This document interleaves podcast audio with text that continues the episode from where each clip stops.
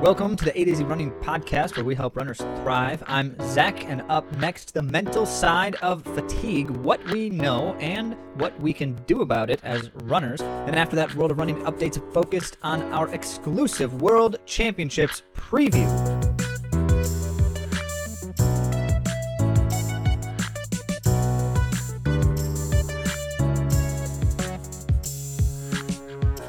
As you can hear, or not, Zach is solo today. Andy is not with us in this moment recording, but that's okay. She'll be back soon, and I know you'll all be greatly relieved when she is, so you don't have to hear just Zach talking at you solo for so long.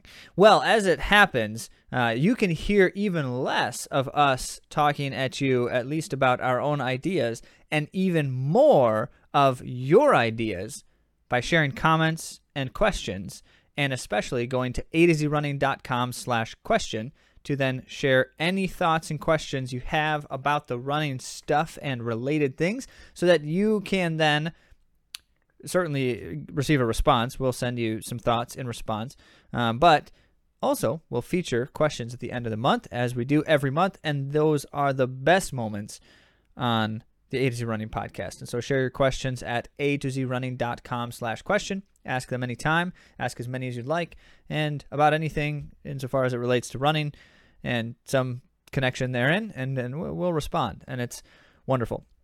Oh, by the way, you who are people on social media, if you're a person on social media, you should send Andy a note.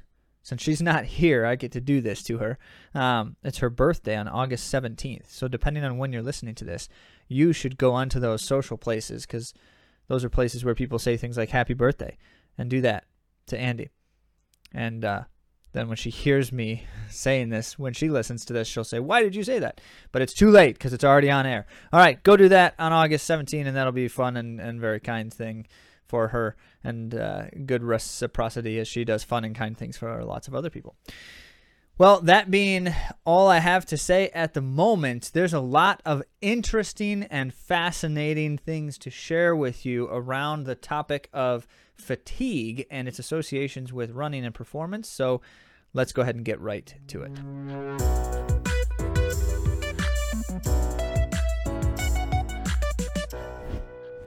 So for this topic, in some ways, this is an extension of some of the things that we were looking at a couple episodes ago, as we were talking about some of the studies within the sport recently.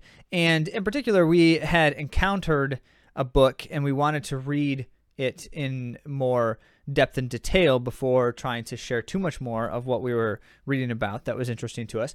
And so insofar as that has happened now, we wanted to bring some of these thoughts together for you from a few different sources on the topic of fatigue. Fatigue is a fascinating concept for runners, especially for everyone, but for runners especially, because it is a combination of multiple layers that are not usually things that people are concerned about in conjunction with each other. Most everyday people are not worried about these things as they relate to one another, and specifically these things, as I'm talking about this, fatigue and physical performance and fatigue and physical endurance and some of these types of things.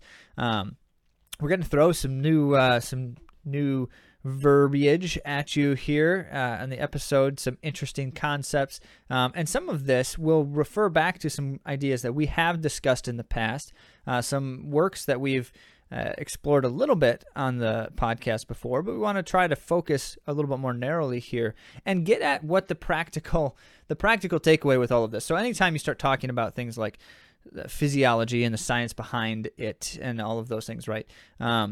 It's often very heady and not practical, not pragmatic. It's like these big ideas, and it's fascinating, and they did all these studies, and well, that's cool, but does that really change anything that I'm doing? Or should it? Because sometimes it shouldn't as well. So we're going to address that here, because that really is the reason why this topic is so valuable for us as people, regardless of whether or not we are athletic and running, and then also for us as people who are also runners.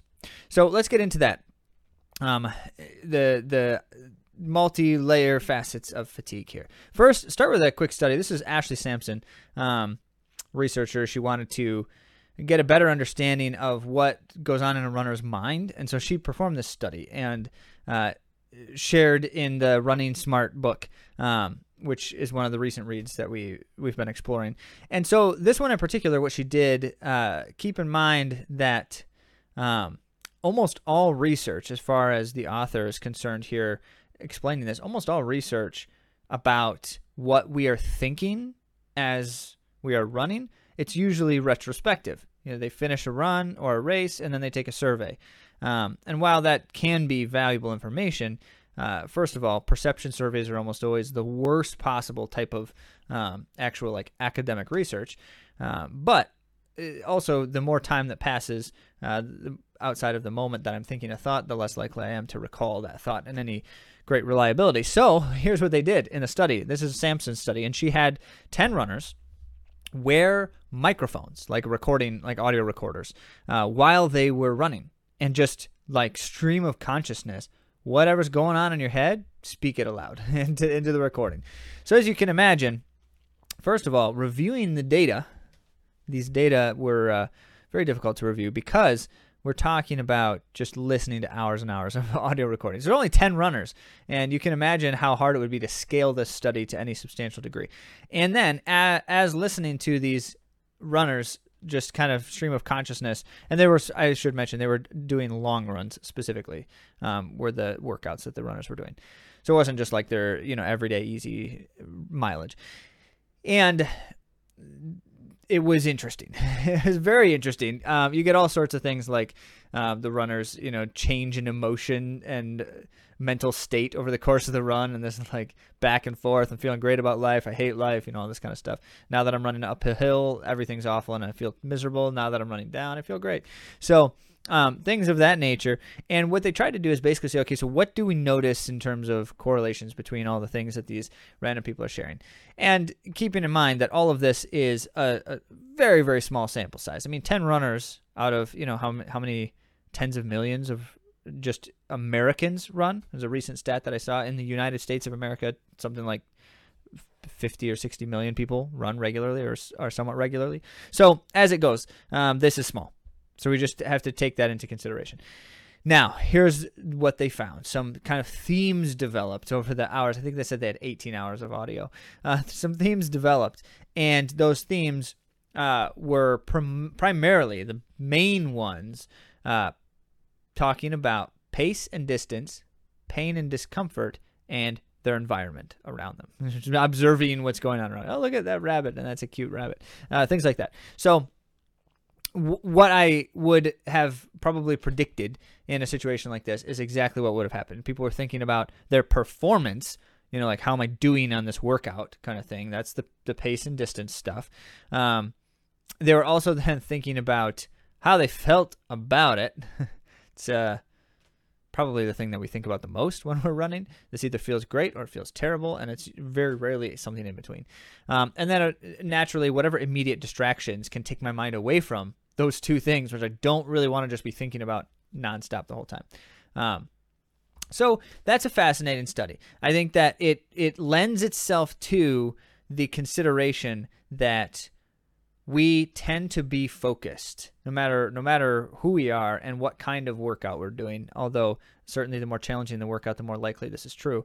We tend to be focused on a certain few things as we're running, and the nature of that focus, like how we are thinking about those things, can be very predictive of some of our results, and we're going to get into that here. So here's what I want to, the big question that I want to try to answer with some of this research and information is, why do we stop? That was the author's particular question in the book here, and then the way that Alex Hutchinson, another author, which we'll refer to some of his work here shortly, he says quit. Why do we quit?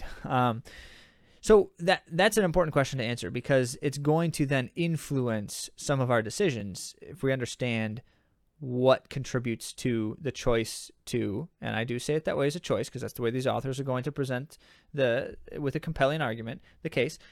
It's not a thing that happens to us. the stopping. My body doesn't stop first. My mind stops first. The will stops first, and the body follows. Not to suggest that the body doesn't have a break point and will eventually stop no matter what I will it to do, but we'll get to that. So here, let's start with Samuel Marcora. Here now, this he's a physiologist at, I believe, is the University of Kent, and specifically spend a ton of time around the combination of physiology and psychology and what's going on and jiving between the two. He specifically believes that motivation, not exhaustion, is the culprit in terms of stopping, that it is the will that breaks first.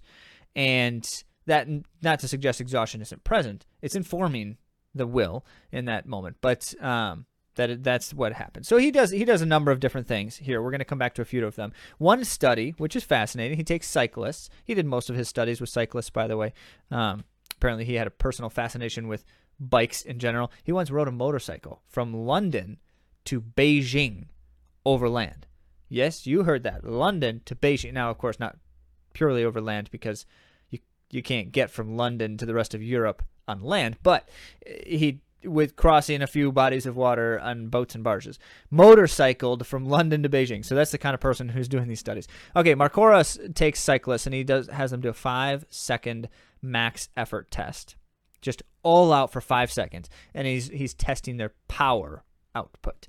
And then after that, they then do what is essentially a kind of VO2 max test, high resistance 12-minute. You're kind of riding as hard as you can with a sustainable 12-minute effort. And then another 5-second maximum test. Now, of course, what happens with the 12 minutes, by the way, when they're doing that is they ride until they cannot, until they say, I cannot go any further. I'm absolutely done. And then as soon as they say that, he says, okay, now do 5 seconds as hard as you possibly can. And this is what's amazing in the study. So they claim, the cyclists, that after about 12 minutes, and it's not exactly 12 for all of them, but after about 12 minutes, they're totally spent. I've got nothing left, right? Except for that 5-second massive burst of energy. Oh, I forgot to say, the second 5-second max burst was almost as substantial power output as the first. Not quite as high, which is predictable, but substantially higher than the 12 minutes prior to that. So how can that be? Except for that, the body clearly is capable of something there, but I, somewhere in my will, convinced myself that I was not able to go on any longer and had to stop during the 12 minutes. So his conclusion is that that's a mind thing, that that's the motivation, not exhaustion, that's stopping me. I wonder about that conclusion if there aren't other confounding factors in this particular instance. We'll talk about some more studies here too, but even something like, well, we also know that there are different types of muscle fibers and different types of energy supplies in our system. And so like creatine phosphate, for instance, is a type of energy that provides a sudden burst of energy, just like this 5-second max test. It lasts for maybe 10 seconds at most before it's just all burnt out, but it also replenishes quickly. And so that's something that maybe, you know, there's the potential that there was an energy supply available to me for a max burst for 5 seconds that wasn't available to me previously. That's a question to consider. Not something they were particularly examining here, but there's more layers involved. So what ends up being the case is this idea of efforts and connections to our mental exertion and our physical exertion. That concept apparently has been studied for a lot longer than people tend to realize. Alex Hutchinson, in his book Endure, Mind, Body, and the Curiously Elastic Limits of Human Performance. Great read, by the way. We've referenced it before. We've used some of his work to inform our concepts around perception and expectation. So in this particular example that Hutchinson's sharing, there's a study from Angelo Mosso in June of 1889. Yes, you heard me right. That was the year 1889, like the early stages of the Industrial Revolution. So what Mosso did, he, being a professor in the university, studied his colleagues. And what he asked them to do is during the end of the school year, they were administering oral exams. Prior to the oral exams, he would have a colleague tie a string with a weight on the end of it around one finger and then just lift it. So it's like finger lift repeats. And so they would do that. And I think it was just lift to exhaustion, essentially. Lift until you can't anymore. And count the number of repeats. And then after administering the oral exam, so the only thing that the professor did in between this is sit or stand and listen to students respond to questioning, right? So that's what they did. And then repeat the test, lift the weight. Now, Mosso found, as we can all predict right now, that these professors were not able to lift as many repetitions after delivering oral exams versus another time that they were able to when they were fresher. So his conclusion is the mental fatigue of administering oral exams actually has physical ramifications and affects our physiological potential. So that's compelling, because if that's been proven in some sense or another for over 120, 130 years, if that's the case, then it should not be something that we are surprised to encounter in performance athletics today in so many ways. So then Hutchinson carries on, and this is, by the way, in his chapter entitled The Conscious Quitter. So you can see the author's bias a little bit here. He clearly has his opinion stated directly in the title of the chapter. He thinks that it's the mind, it's the will that quits before the body.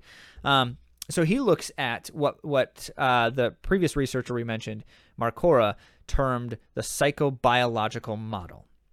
And that is the sense of when muscle fatigue occurs, my sense of effort changes. Marcora called it perceived exertion, which I kind of like that phrase a little bit better because the exertional component insinuates action. Like exertion is something I'm choosing to do, where effort is a little bit more nuanced than that. But whatever the case may be, muscle fatigue is followed by a sense of effort or perception of exertion, and then as a result of that perception, I choose to stop. This is compared to the traditional model, which is like muscle fatigue and body stops, and muscle fatigue and I feel like I need to stop. So like they're happening at the same time. These guys suggest, no, you're actually seeing how you're observing your own effort, and you're observing that in the context of the fatigue you're feeling and deciding that's enough. That's all I can handle or something. This is further illustrated in so many ways. And so I want to share, I was just giving you a study from 134 years ago. How about something from 2019, 4 years ago? In this particular study published in the European Journal of Sports Science, they actually provide for us some more clear definitions of the concept. So a definition, which I feel like is a good one for mental fatigue, is a psychobiological state caused by prolonged periods of demanding cognitive activity. And then further, demanding activity that is shown to negatively influence physical performance. So that's they're making the connection there for us. But mental fatigue is this idea of prolonged, demanding cognitive activity, which may or may not be connected to physical activity. We'll come back to that. But they further acknowledge that while that is a definition that they're using in operation, apparently the term and the concept is not commonly defined amongst many of these works. And so you find a lot of different ways people are looking at it. And that's important because you can read one study that says it's about mental fatigue, but they're defining mental fatigue as a very different thing than perhaps this one. So the consequences of this idea of prolonged demanding cognitive activity. Analysis revealed, quoting from the study, perceived associations between mental fatigue and changes in behavior, including disengagement, decreased motivation, enthusiasm, increased displays of emotion and withdrawal, changes in concentration, decreased discipline, and attention to detail as well. So that's disheartening. That's the idea that if I'm experiencing this mental fatigue, the insinuation here is that prolonged demanding cognitive activity is likely to produce in me demotivation, decreased engagement, experiences, emotional experiences. So the emotional shift can be more extreme as a result, as well as poorer concentration, discipline, and even things like a reduced attention to detail. I just restated the same thing they did. Sorry. So in principle, that is bad. That's a really bad thing. Now, the assumption here within these consequences is that that's the result of prolonged periods of demanding cognitive activity that extend beyond my, what you could call my range of tolerance. I can tolerate and endure a certain amount of this demanding activity before it begins to have a negative effect on me, and that's important. It's Daniel Pink, author of Drive, A Whole New Mind. He's got the book called When, about like the secrets of perfect timing, which is excellent. He's also got a book about regret, and that is well worth reading, or at least reading about. Very interesting. But as it goes, Daniel Pink calls this the Goldilocks zone, which is that, you know, we have struggle. Struggle is good. We'll come back to this here later, but struggle is good in certain amounts. And there's kind of like a happy medium. Too little struggle, like if something's just too easy, then it just doesn't feel worth it. If it's too much struggle, then it burns us out, it wears us out, it demotivates us, something like that. So this is the same thing with this principle of mental fatigue. A certain amount of strenuous mental activity is within that Goldilocks zone, is productive for us. Too much produces these negative consequences. So then what further the study indicates here, what further seems to cause mental fatigue? And there's a really simple short list here, and it's not difficult to see the point. Media engagements. Specifically, now we're talking about interacting with multimedia experiences, and there's a lot of different things that fall under that bill. But let's call it screen time, right? So time on screens causes mental fatigue. Study and work commitments were also reported to induce mental fatigue, and so that's just the simple nature of, like, I have to do this thing, and it takes a while to do it. The longer it takes to do it, or the harder I perceive the task to be, the greater the mental fatigue. But beyond that, even if it's not things like that are imposed upon us, like school or work, how about things like repetitive tasks? Just like tasks that are highly repetitive can produce mental fatigue. Over-analysis, okay? So here's where the fault line comes up for many of us, because we think of ourselves as like, I overthink everything, right? Well, by the way, you're stressing yourself out by being an overthinker. And I'm saying that as one who fully embraces the same fact in myself, overthinking many things. But overanalysis is not just correlated, but shows cause for mental fatigue. Thinking about the thing that I'm trying to do, and thinking about it too much. So like hyper focus produces mental fatigue. Environmental instability, and this is huge. Just the simple nature of like my routine or my, just like my general comfort, right? If it's unpredictable and unstable, can produce mental fatigue. So that basically means like it's really easy. Mental fatigue is caused easily. Like day-to-day life is going to cause mental fatigue. And I can't remember who exactly said this to me at one point, but it was the comment we were talking about sleep. So there's a study about sleep that they were basically trying to find out, can you survive without any substantial negative effects by changing the way you go about sleeping? Like, what if you just sleep for 30-minute increments, and it's cumulatively the same amount of sleep, like 8 hours over the course of a 24-hour period, but you just do it in like 30-minute chunks randomly throughout the day. One of the comments that someone gave me is, well, the reason that I need sleep isn't because, in my mind, it's not for this, like, whatever the sleep benefits are happening within my body. It's like the reason I need sleep is so that my mind isn't doing anything consciously, and I'm shut down for 8 hours so that I have that time to recharge. Well, that among other things. So everyday life causes mental fatigue, right? And it should be noted further Within this context, the study then concludes mental fatigue also is perceived to not only develop acutely, like instantially, but also build in a cumulative manner.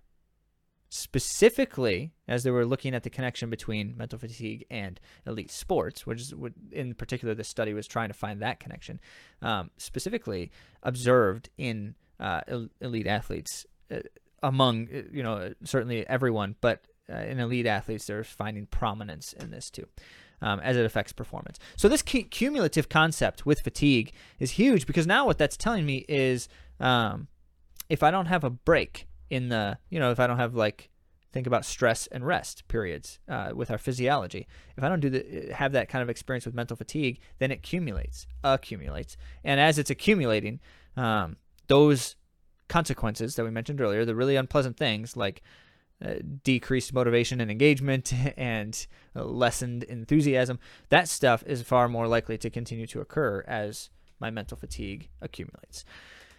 So what then? My big question, what can we do about it?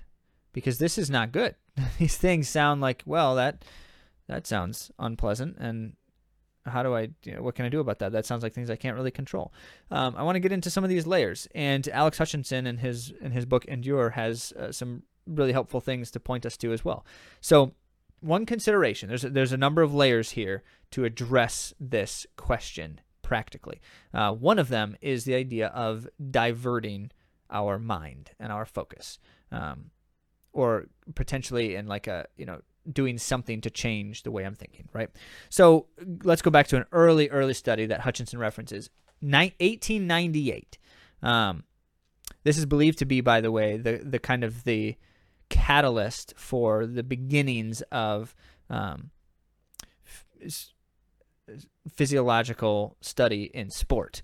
And so this study in particular, what they did is they took cyclists, and they found, the researchers, that they were observing cyclists in individual settings, isolation, and social settings. And they rode faster when in social settings, riding with others instead of alone. Well, that's crazy.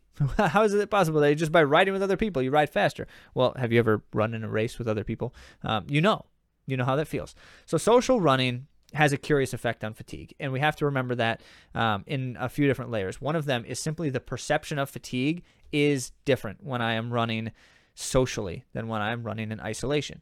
Part of that is the distraction. So just by being with someone else and we're just talking about other things and such, I am less focused on how bad I might be feeling, or less worried about whether I'm feeling bad, which is a whole other side of this, is this idea of, am I feeling badly right now? And by the fact that I ask the question, I am biasing myself toward a negative answer there. Now, you can flip that in your mind, and it's my legs are feeling badly, but I turn it into a question instead of a statement. But am I feeling that badly? And sometimes that can kind of lift me a bit too. But in general, social settings help us they distract us in a positive and a productive way. But also there's another layer to this, which is they find that the idea of being with other people in an activity actually produces measurable hormone changes in our body. And so those hormones are, as you might guess, euphoric hormones, and they help us feel just good about life in general. So yes, running with other people can make us feel better. It can actually make us perform better. It is true. And we should not discount the fact that, but I should note that, in competition, there's more involved here, because, you have two layers. One of them is, you can almost see this moment when a runner kind of quits. Think about if you're watching an elite level race on the track, because you can then see all the runners as the cameras are following them in high definition. And you see as the pack starts to kind of spread out a bit, when a runner clearly is starts to become dejected and starts to kind of slow down, lose contact is the phrase they always use. They lose contact with the pack in front of them, or the runner in front of them. And immediately the gap starts to increase. And in almost every situation, now the savvy tactician might be doing this on purpose, who's in front, but in almost every situation, the person ahead is not accelerating. The person behind is decelerating. And so the assumption there is they must not be able to continue. That must be it. They're spent. They have nothing left. Well, Hutchinson would claim in many of these situations, as would some of the researchers referenced here, that chances are those runners could continue, but they are choosing not to. And that's a really accusatory thing to state. That's a very judgmental thing to assert here, not knowing, you know, you can't just say to a person, well, you could have gone faster, but you just chose not to. What a nice guy, right? No, so you're not going to say it like that, and you're not going to frame it that way as you think about the topic. Instead, it's the concept of remembering that there tends to be a moment when I no longer think I can, whatever the thing is. And as soon as that's true, in my mind, how I perceive and believe that, then I am almost definitely going to see a reduction in performance. Because remember, that conscious decision tends to follow some kind of perception of effort or exertion from the psychobiological model we were mentioning. Now, there's more involved, though. So They did another study here, and this one was crazy. It took cyclists, again, because it's very easy. Cyclists is super easy to control things because you can control the resistance. You can control much of what's happening there because they're just sitting in a fixed location. But as it were, they took these screens, put them in front of the cyclists, and literally subliminally flashed faces that were either smiling or frowning. And subliminally, because what they did is they made it happen so quickly that your conscious detection can't actually see what just flashed in front of you. However, as you know, our brains capture images much faster than our conscious thought decodes them. So they were showing these cyclists subliminal images, barely discernible, it's like a flicker on a screen, of someone smiling or someone frowning.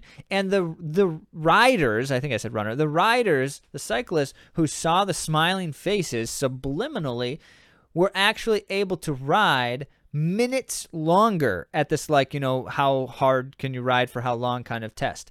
Minutes longer. We're talking about like the difference between 22 and 25 minutes or something. So a fair percentage of minutes longer, and they didn't even consciously know what they were seeing at the time.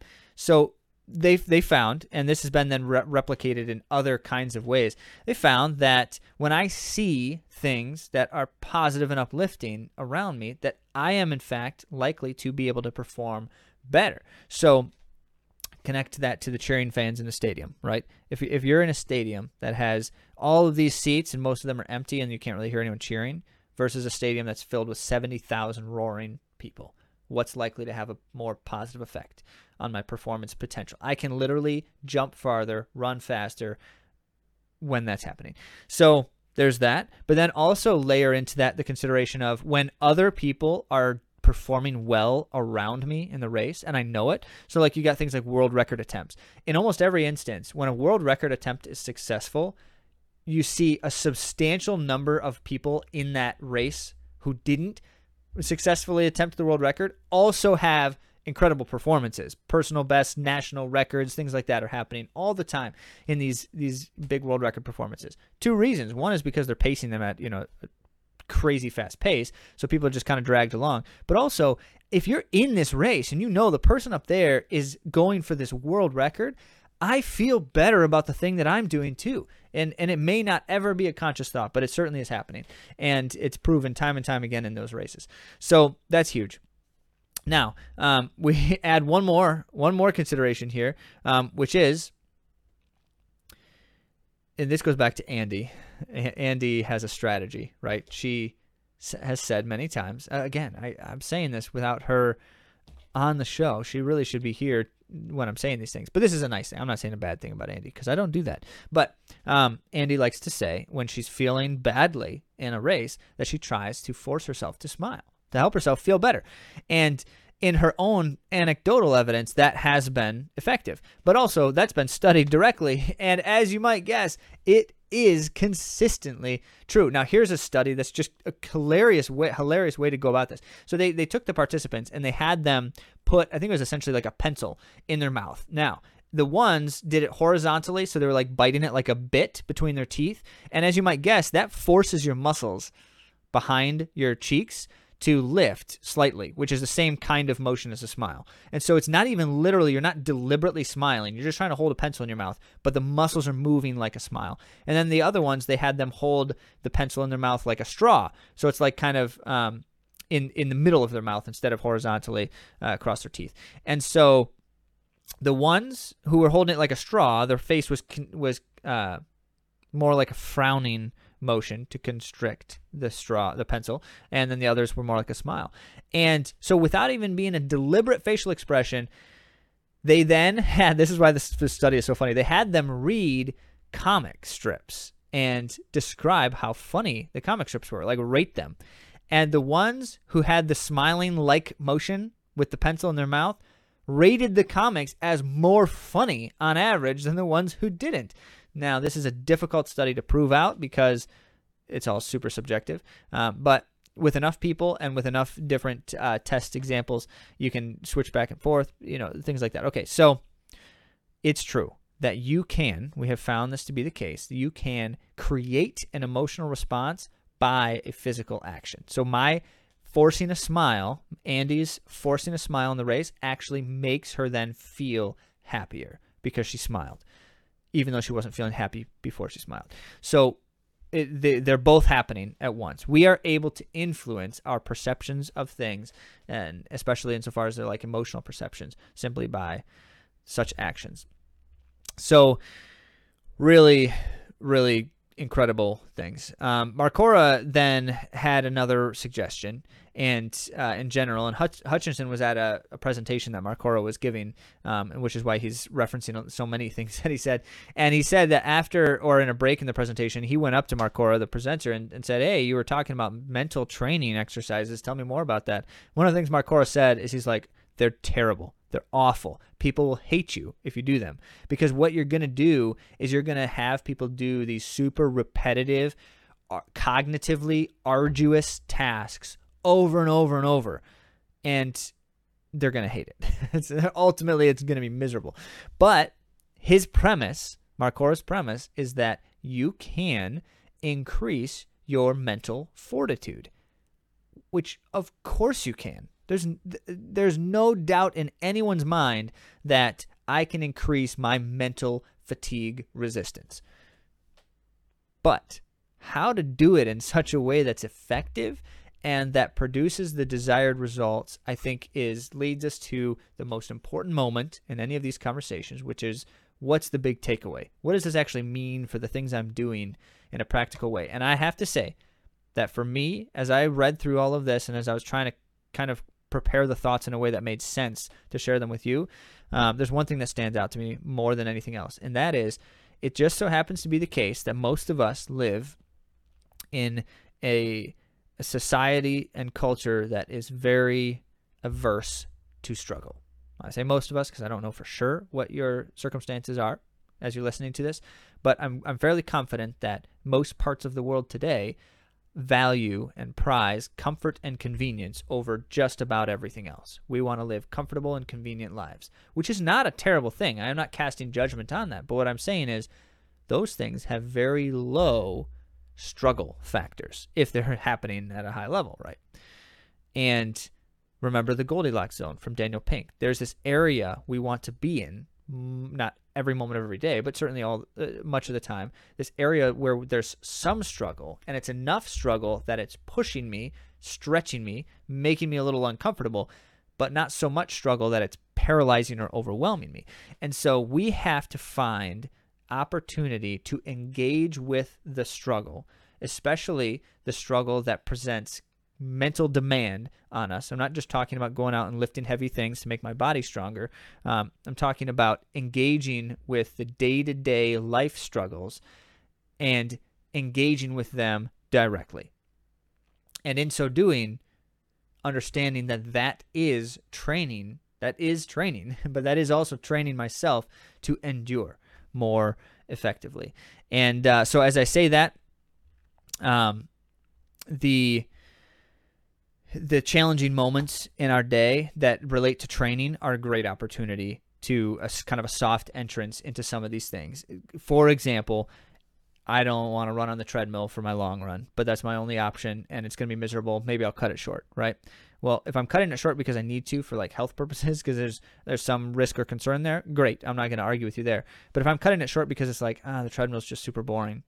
Well, that was an opportunity for me to better train myself in this mental fatigue. So the treadmill. How about when it's super hot outside, it's super cold outside, it's rainy outside, it's unpleasant conditions, right? And I just don't really want to run in that. Opportunity for me to train my mental fatigue. So the examples abound. The one that always comes up for me is I just finished a long day of work. I should have run before work, but I didn't want to because I wanted to get more sleep, or I didn't have enough time because I had to be in early. And now it's the end of the day, and a 90-minute run just really sounds not great right now. Like, instead I could take a nap or something, or just eat dinner earlier and get to bed earlier. However, there's my opportunity, because insofar as we understand that the most likely limiting factor for us to extend our performance potential in a moment is our will to drive further, I need to work on that. I shouldn't assume that that's going to be available to me simply because of what I'm doing in my day-to-day training. I should work on that. And I should work on it in the moments that present themselves as opportunities to work on that most. So there you have an examination of mental fatigue and how fatigue mentally and fatigue physically and physiologically come together to create a very challenging combination of obstacles for us as runners. But we can do it. And we can do it. And if we're not doing it well right now, we can do it better. We can get better. And so find the next step, one small area to work toward some incremental growth in the mental fatigue, just like we say with our physiological training. With that, I think we're ready for the world of running.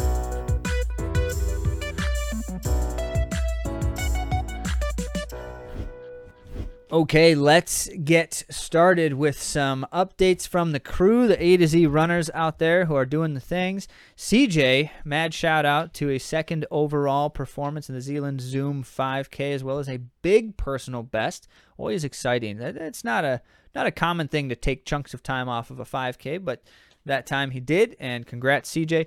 Laura ran 2 races in one event. She ran at the Crystal Run the Lake event, the 3-mile race and the 5-mile race, and finished first overall in the 3-mile. Woot! And a big-time improvement in both events, such that from those events, she's done them previously in previous years. Mary ran the Cheeseburger 5K and finished second female overall. Well done, Mary.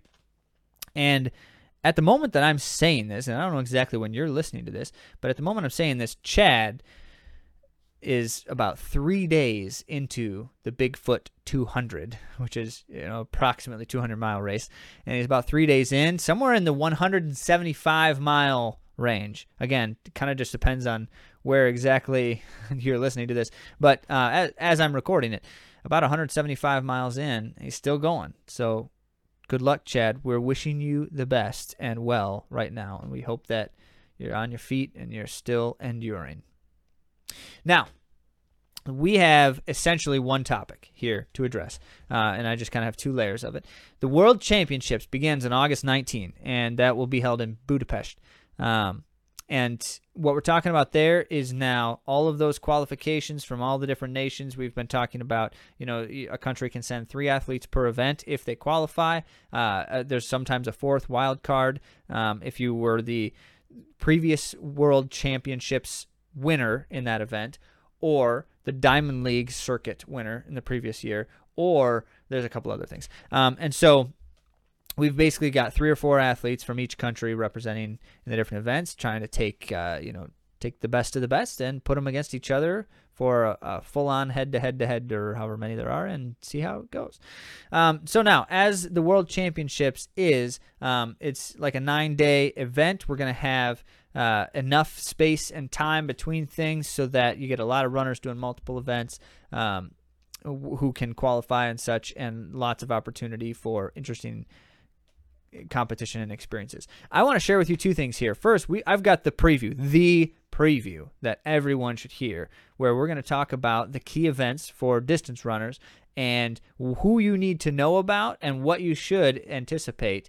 I'm not going to tell you how the races are going to go because, you know, who can do that? But I will give you some of my predictions, and I will give you some of my impressions based on what we know, and we'll see if any of it proves to be true or if I'm just way totally off the mark.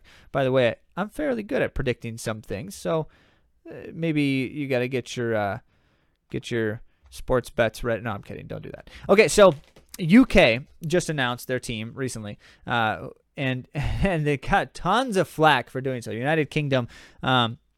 Two reasons they got a lot of flack. First, because they chose not to take athletes who were invited to the World Championships, like qualified athletes who could have gone, they chose not to take them.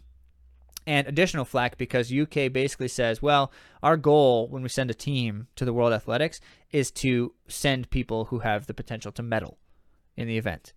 And it's like, well, okay, so in every event, there's like a minimum of 28 or 30 people in the event. Depends on the event, you know, how many people are in it. But most events are substantially more than that. And you're telling me that of 28 or 30 people, of course, only 3 of them are going to medal, that if a Brit isn't a pretty confident medal opportunity, that they don't even deserve to go to the World Athletics. Like, that's crazy. That's crazy. And yet that's the way the United Kingdom apparently approached it, so that you had up to and including multiple top 20 ranked athletes in the world, top 20 ranked in the world, and they didn't take them. They didn't put them on their roster because they weren't like, what, top 8? I mean, it's just crazy, mind-boggling to me that it's like we're going to take that opportunity away from these young athletes. And everyone's like, it must be cost. They don't have any money in the budget for UK athletics, and so they're just hiding behind some other excuse, but really they just can't afford it. And, I find that hard to believe. Maybe that's true if it was like, you know, we're talking about 50 athletes, but we're talking about like 20 at most. Yeah. No, I don't believe that. Anyway, that's what happened, and a lot of people were talking about it. That's unpleasant.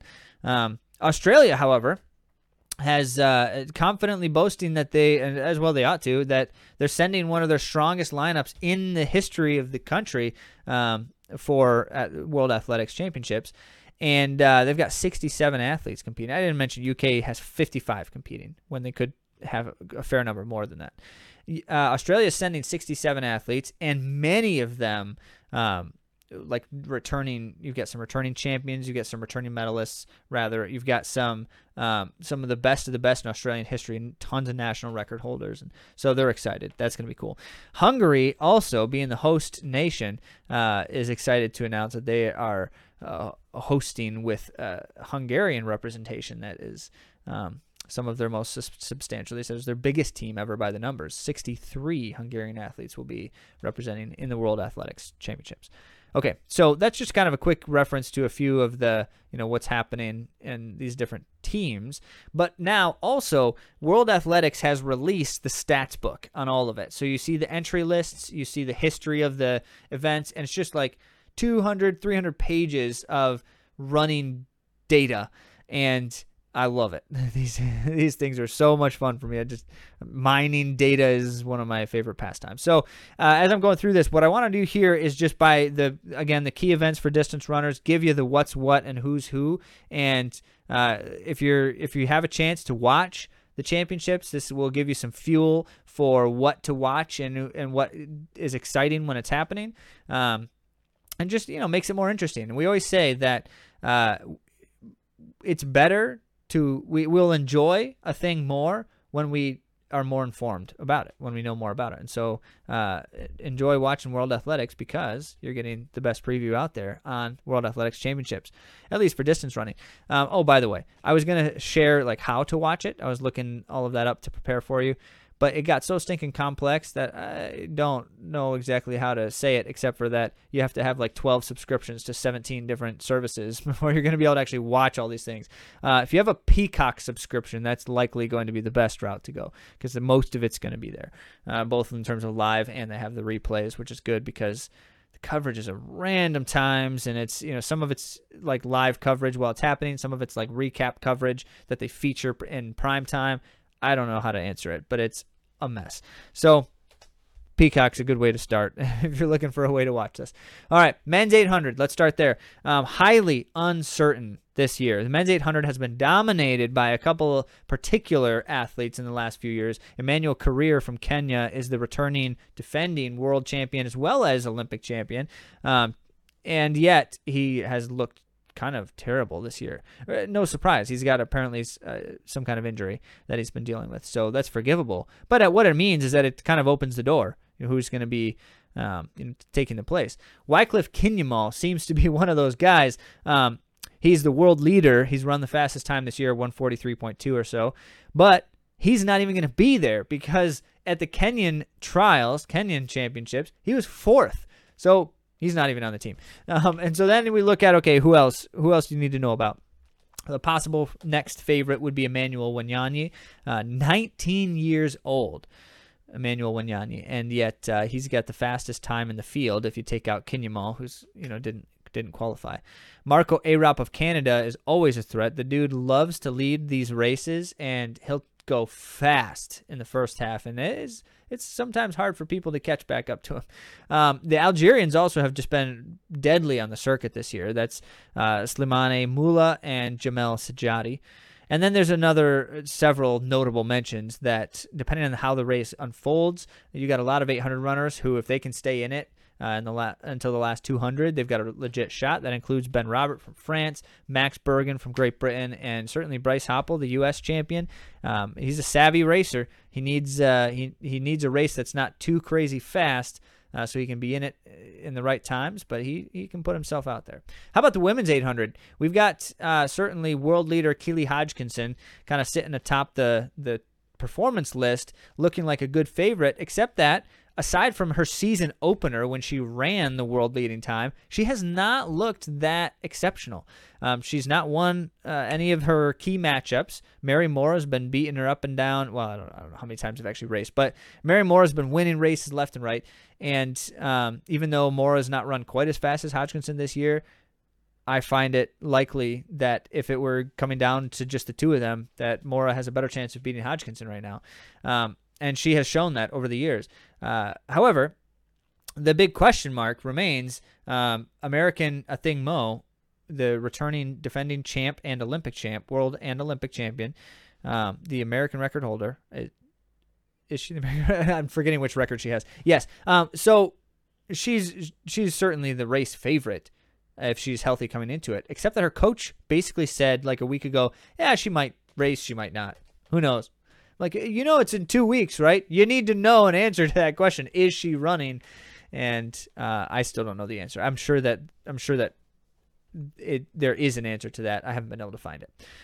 Whatever it may be, if Athing Mu's not there, then I am leaning toward Mary Mora for the win in this race. I think it highly unlikely anyone else wins right now based on her momentum.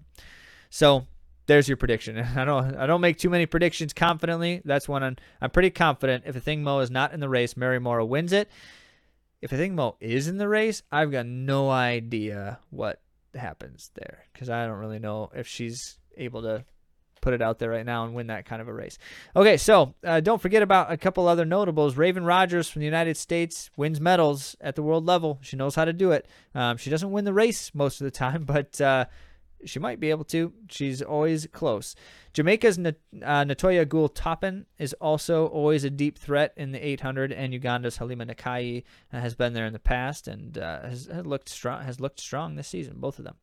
How about the men's 1,500 meters? This is one of my favorite events. I love the miles. Men's and women's 1,500 is like the happy meeting of super fast people who are also kind of distance runners. And if Jacob Ingebrigtsen doesn't win, I think it's going to be shocking to the world. He is the shoo-in because he's been undefeated on the circuit this year, and he's run incredibly aggressive races and just like performs every time. He's broken a world record in the 2 mile. He's the guy to beat right now, and he's looked better than he's ever looked. And when he's not looked this good, he's been impossible to beat. So how does anyone beat him? Well, let's just talk about where that leaves the rest of us then. So USA's Yared Nuguse is the exciting choice right now for a medal because he's been having a great season. He's been running American records, which is huge, but also he's been competing at a very high level, including a Diamond League victory on the circuit and a second and a third place as well. So he's finishing up there against all these guys. You know, look at the names who are on the list. He's racing all those guys. The only one he hasn't beat, essentially, on this list is Jacob Ingebrigtsen. So I like that choice for a medal. I don't know what color that medal is, but I like that choice for a medal. Spain's Mokatir is also certainly a safe bet for a pretty high-up finish. He's gotten it done in the past. He's been racing well on the circuit this year, and so we're just going to have to see how it goes. He did get out-kicked in his own national championships, but that doesn't necessarily mean a concern for the World Championships, which is weeks later. Kenya's Timothy Cheruiyot and Abel Kipsang are both certainly strong in the 1500 this season, and Timothy Cheruiyot's got plenty of experience winning global medals, and so it's just a question of how the race puts together and how those guys can get it done. Norway's Narve Nordas has been just nothing but improving this season. He is coached, by the way, by Jacob Ingebrigtsen's dad, who does not coach Ingebrigtsen anymore. There's a whole bunch of stuff there that I don't actually know the full extent of it, having researched some of it. But Nordas is he's kind of one of the other Norwegian stars out there, just having like a season of his life right now. Yeah, he could be a question. But then we have to remember Great Britain's deep triple threat. Josh Kerr, Neil Gourley, and Elliot Giles have all run 329 to 330 this season, and these guys have kicks that are just crazy. That London 1500 was just so cool to watch on their home soil type of thing, and it was good. And then I have to say my sleeper pick. I have a sleeper pick for the men's 1500, and it is Netherlands' Niels Leros, who's like 16, 17 years old. He's 17, I think. The young guy, Leros, and here's the contingency. It has to be a kicker's race. If it's like fast from the beginning, he's got no chance. If it's a kicker's race, this dude might be deadly. Like, he's got real potential. He kicked a 51-second last lap in the Euro U20 championships recently. So he's a real threat too. All right, there's my prediction though. You heard it. I don't think Ingebrigtsen leaves the race to a late race this year. I think he's going to run the same race that he's been racing Diamond League all season, and he's going to win because no one can do that except him right now. Women's 1500, Faith Kipyegon. Is that it? That's the whole preview of the women's 1500. Faith Kipyegon, moving on.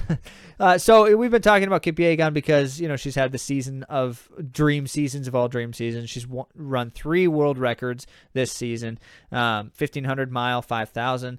She has not lost to anyone, not even close in almost every instance. Not always, but almost every instance.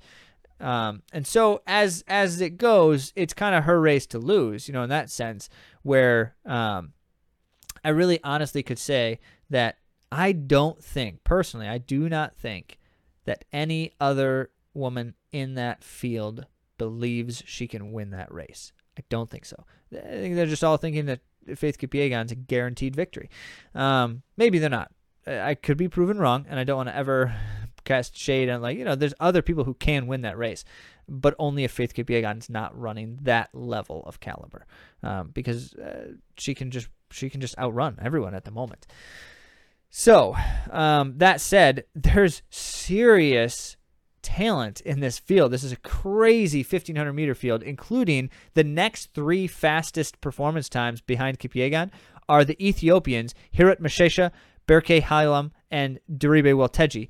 And all three of them have run 2 seconds faster than the next person. So, how's anyone going to beat the three of them? Of course, they're not necessarily going to do that in these championship races. But because there's the team component going on here, if they can all make it to the finals, Who knows what's going to happen? Now, I have to say, because Ethiopia has an alternate entered here, and I don't know which one is the alternate, if it's one of those three, or if it's for Weni Hailu, who's the fourth entrance for Ethiopia. But Hailu has one of the most exceptional finishing kicks of any female in the world right now, perhaps in the world ever. And so if Faith Kipyegon's breaking these world records with these insane final lap kicks, for Weni Hailu, if she could stay with her for the first few laps, could outkick her in the end. It would be possible with how she has been finishing races. So we'll see. I don't know if she's actually going to be in the field or not. Note that Sifan Hassan is entered in the 1,500, 5,000, and 10,000. I do not know which one she's running yet. I haven't seen anything on that, but I highly doubt she's doing the 1,500. If she is, I don't think she medals. I don't think she has that right now. These other women are just top of the class and top of their game. Laura Muir is in there, Great Britain. She knows how to medal in world championships and is always going to be in the conversation. And then the Aussies, Lyndon Hall and Jessica Hall, are both certainly going to have potential there. Ireland's Ciara Mageean, has also been racing very well this season, and she's been talking about it. Maybe she's got some medal potential. And don't discount USA's Nikki Hiltz and Corey McGee. They've both been able to finish well in some of the diamond circuit stuff, as in the U.S. Champs. Hiltz finish in the U.S. Champs was just incredible. So if it's a kicker's race, these two could have something. I doubt it's going to be a kicker's race, though, because why would it be with the likes of Kipyegon and those Ethiopians who can all just outrun everyone else? We'll see. So that's my 1,500. Faith Kipyegon's going to win, and then some other people are. That's not a hard prediction there. I'm not certainly putting my money on the line. Men's 5,000. This personally is my most anticipated event. The Diamond Circuit has been insane this year in the men's 5,000, and I'm just so excited to actually see all of them together now in one race. I think it's going to be the race of the meet. Now, don't disappoint me, guys.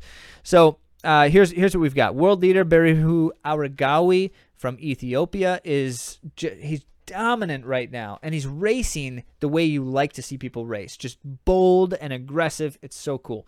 But he's got countrymen Yamif Kijelcha and Hagos Gebrewet, who all three of them have run between like 12:40 and 12:43 or something. Just crazy fast times on the circuit this year, and all three of them winning or very nearly winning races against the world's best. World record holder Joshua Cheptegei is in the race. He's entered in it, and he's got the second fastest time in the year. And has been able to win races. He's looking just as good as he's ever looked, if not better than he's ever looked before. Younger countryman Jacob Kiplimo, though, has just been on the scene with force, and so he's one to consider. Don't know if both of them are doing the 5,000 because they're also both entered in the 10,000, and there could be a scenario here where one of them's or both of them are doing one or the other instead of both races. Spain's Mo Katir. He's doing the double with the 1,500. That's a tricky double. 1,500's first, and then 5,000. So we'll see if he comes off the 1,500 and he's not fresh. That might change how his 5,000 goes, or whether he even does it at all. And then Kenya's Jacob Krop has been impressive on the scene as well this year. So don't forget about that. Defending champ Jacob Ingebrigtsen is in the race, and if he comes back, we'll see how things go. But if he comes back in the 5,000, the reality is, he can win the 5,000 the same way he wins other races. He can do things that other people just simply can't do. But these guys on the Diamond Circuit this year have been crazy, lighting it up. And so if they're at that caliber against Ingebrigtsen at his best, I can't say that he's got a confident win there. We'll see. Beyond that, I mean, it's hard to say that anyone can crack that top group. All of those guys have run 12:46 or faster this year, with the exception of Ingebrigtsen, but, he set the world record in the 2 miles, so I'm not really concerned about it. So everyone else is like 6 seconds or more behind that. There's a gap. Those guys are likely to be the guys who will break away at some point. Now, it also does depend on how the race goes with this one, because all of those times were run in kind of like a time trial format. They've got pacers, wave lights. They're all just running as a pack together in single file for the majority of the race. If it's a more scrappy race, that's slower kicker's race, different things happen. I have to say that it would be a terrible idea for some of those fast guys to let it be that type of race. And so my best guess is we've got a chance here to see one of those fabled Ethiopian team tactics that we've seen in the past in world athletics and world championships and Olympics.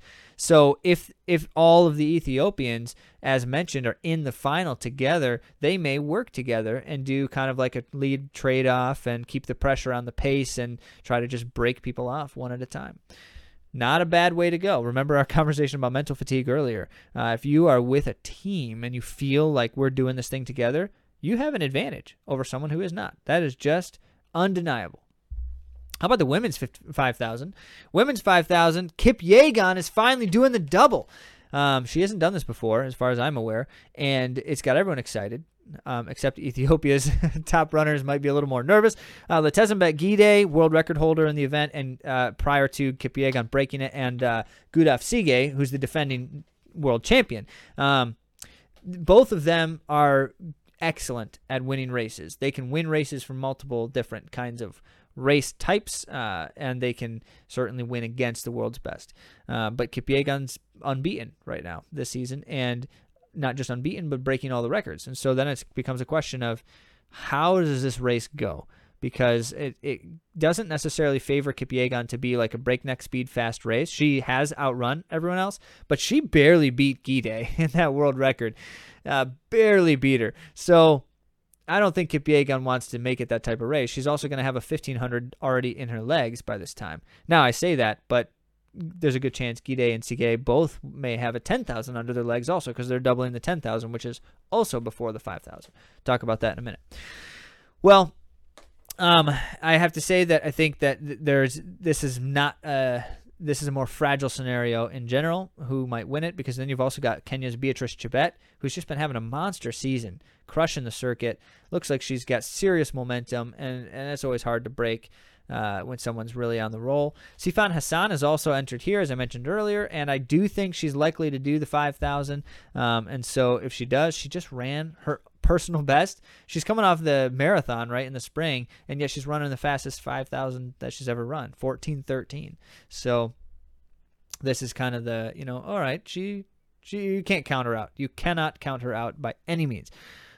Also, I should note, Ethiopia's got 4 women in the event because they have the defending champion, and all 4 of those women have run under 14:20 this season, assuming that those are the 4 that they actually send. Again, not knowing with alternates who's actually running yet. Edgayehu Taye is one, and then Medina Aissa is the other, to round out with Gidey and Tsegay, who are both Ethiopian. And I just have to ask the question, can USA's Alicia Munson do the unthinkable? And what I mean by that is the last time an American female has medaled in the 5,000 in the World Championships was in 1983, which is also the only other time, and that was Mary Decker Slaney when she won the World Championships. Aside from that, in the last 40 years, no American has medaled in the women's 5,000. Alicia Munson's run 14:19, U.S. record. She's been in the mix with these women, the world's best, but she has not shown that she is capable of beating them. And she's got to beat enough of them to get top 3 if she's going to medal. So we'll see. Hold out hope. Cheer loudly if you're a Monson fan, and that could be exciting. In the last 20 years, by the way, Kenya or Ethiopia has claimed all but 3 of the 30 available medals in the women's 5,000. So really what it comes down to is, can anyone outside of Kenya or Ethiopia break into the medal stand? Because the odds are stacked against them. And in a field like this, with the talent that's up front, it's going to be a great race. All right, men's 10,000. We're getting down to it now. Men's 10,000 is a much less certain event than some others, mostly because we just don't run 10,000s that much anymore in the world on the track. And as a result, we don't have a clear picture of who's really ready for a 10,000 of this caliber. We know that Berihu Aragawi, who's doubling from the 5,000, he could be, certainly strong. He's won the Ethiopian championships or Ethiopian trials. Olympic champ Solomon Barega from Ethiopia. He certainly has been, as an Olympic champion, has been the guy to beat. He doesn't look as good this season, but that doesn't necessarily mean he's not ready to go by World Championships time. Have to give a nod of confidence toward USA's Woody Kincaid, because he's got that devastating kick, he's got that last lap that's just incredible. And, it's got to be the right kind of race for him to leverage that, because Woody's got this terrible habit of losing contact in the last few laps and then getting too far behind, that when he does this monster kick, unleashes the Kraken, and he's too far behind and he can't catch enough people. So Woody, just stay in the race. It's easy enough to say. Others on the double include Cheptegei. I mentioned Uganda's duo, Cheptegei and Kiplimo. Cheptegei is the two-time defending world champion in the 10,000.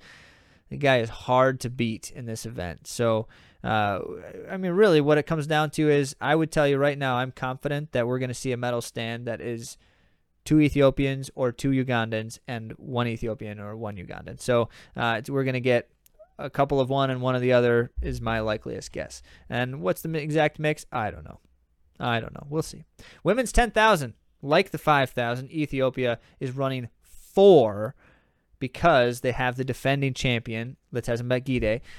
And all four Ethiopian women have run under 30 minutes this season, which is insane.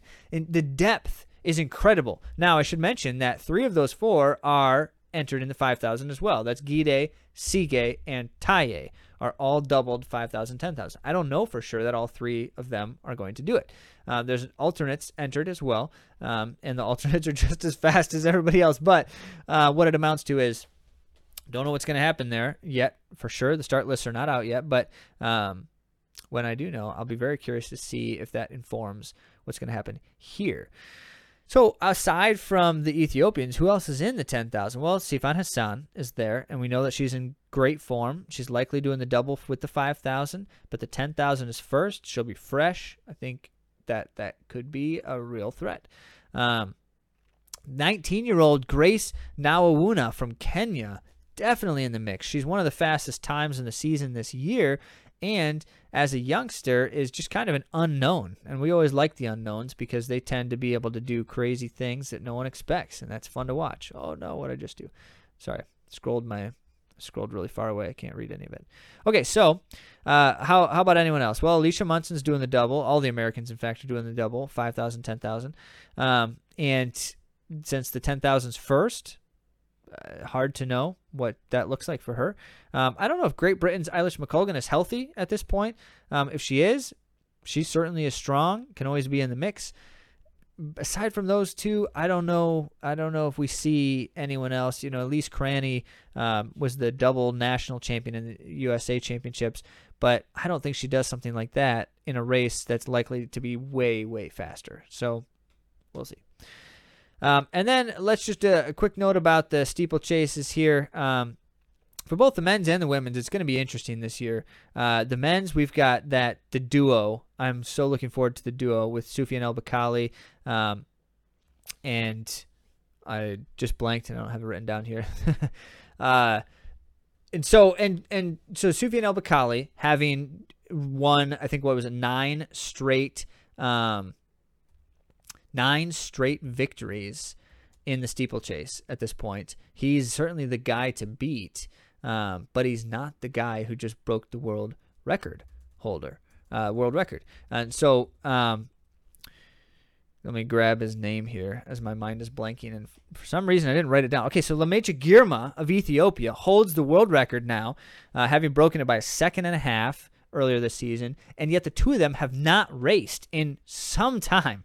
So I'm just like, this duel is going to be awesome, and we are very excited to see that in the men's steeplechase. Aside from those two, I think that's a guaranteed 1-2. I don't know the exact order, but I'm confident to say that that's what's going to happen. And aside from those two, I really can't say that I have a strong guess of who ends up being able to be in that third place position. Look for certainly some of the talent from both Kenya and Ethiopia have been in the mix, and there's some other names we may see potentially too. And the women's 3,000 steeple, the Kenyan 1-2 is devastating right now. That's Jacqueline Chepkoech and Beatrice Chepkoech. Beatrice is the world record holder. Jacqueline's like 20 years old, 19 years old. So you got the rookie and the veteran, essentially. And they raced head-to-head not long ago on the Diamond Circuit, and it was amazing to see. And so can anyone else race with them? Well, I don't know exactly. We've got an even younger youngster, 18-year-old Ethiopian champion Sembo Mayu, has just been blazing this season. And so no matter what, I think she tries for it, and I think she's got a legit shot at it too. Unlikely to see USA's Emma Coburn, multiple-time medalist. Unlikely to see her on the medal stand this year. She's just not quite looking like she has in the past, like some of these other women are capable of. But we've got USA's Chrissy Geer with that incredible kick of hers. That could be, depending on the kind of race, could be an interesting question. I have to say, with a spectacular finish, that's great. But can a 9-12 runner hang with these 9 and under runners? The reality is they like to race fast. Almost always in the steeplechase, they like to race fast. And so you'd have to be with them at that fast pace throughout the middle stages. And that's just not very likely that many will hang on. So we'll see. We'll see how it unfolds, depending on the race goes. Men's marathon. We're wrapping it up. 94 participants entered in the race, so it's a pretty big field here this time around. And the only thing that I have to say is that anyone who tries to predict the results of the World Championships Marathon is just setting themselves up for failure and feeling badly when I'm wrong. So I'm not going to do that, but I will say some interesting things here. Defending champ Tamarat Tola, who's a multiple-time World Championships medalist from Ethiopia. He's back again. Could be interesting. And Ethiopia and Kenya boast the top 6 entry times, which is not surprising. Because there's also a number of athletes who don't have an entry time because they haven't necessarily raced a marathon within this season window. And since the marathon qualification is a world ranking thing, as well as some discretion within the individual nations, you've got some flexibility there. And so you've got a lot of runners who don't have an actual entry time but are very fast and capable of racing with these guys. Definitely keep your eyes out for the Japanese and Ugandan marathoners. They are going to be in the mix for sure.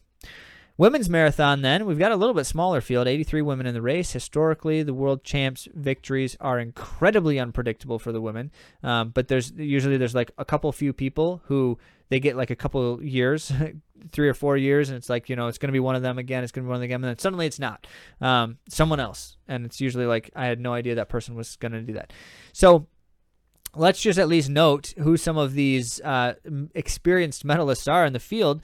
Not many here in the field who are returning medalists, but there are some. Goditam Gebrselassie, certainly as the defending champion, is back from Ethiopia.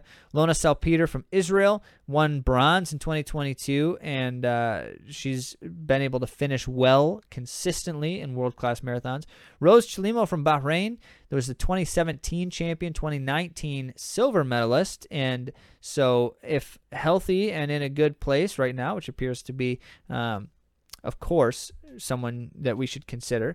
And then, there's others who are good at winning like majors marathons and world-class marathons, but aren't necessarily medalists previously. That includes Rosemary Wanjiru from Kenya, who's a little bit more new to the marathon scene, but she's got a 2:16 PR that's just definitely dangerous.